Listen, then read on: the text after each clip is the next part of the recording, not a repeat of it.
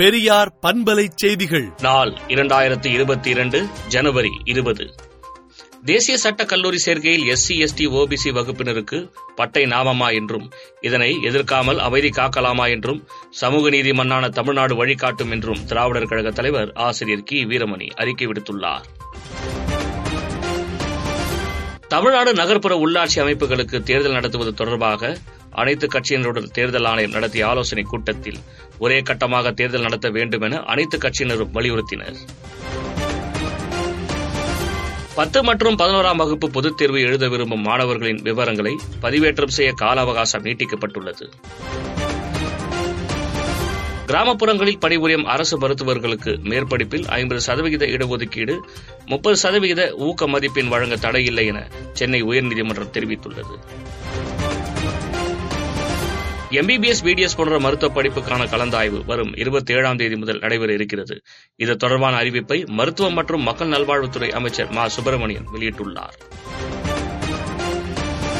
தொழில் புரிய மிக சிறந்த மாநிலங்கள் வரிசையில் தமிழ்நாடு முதலிடம் பிடித்துள்ளது.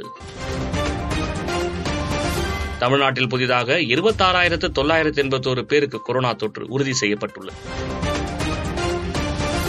முன்னாள் அமைச்சர் கே பி அன்பழகனுக்கு தொடர்புடைய ஐம்பத்தி ஏழு இடங்களில் லஞ்ச ஒழிப்புத்துறை சோதனை நடத்தியது. மேலும் இது தொடர்பாக ஐந்து பேர் மீது வழக்கு பதிவு செய்யப்பட்டுள்ளது. தமிழகத்தில் ஏழு இடங்களில் அடுத்த மாதம் அகழாய்வு பணி தொடங்க இருப்பதாக முதலமைச்சர் மு க ஸ்டாலின் கூறியுள்ளார். யூ டியூபில் வரும் தவறான தகவல்களை அரசு தடுக்க வேண்டாமா என உயர்நீதிமன்ற மதுரை கிளை கேள்வி எழுப்பியுள்ளது.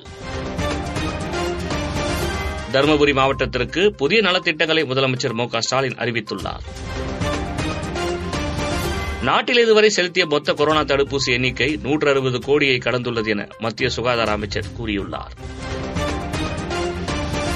ஐஏஎஸ் ஐபிஎஸ் அதிகாரிகளின் பணியிட மாற்றம் விதிகளை திருத்தம் செய்யும் முடிவுக்கு எதிராக மத்திய அரசுக்கு மம்தா பானர்ஜி கடிதம் எழுதியுள்ளார்.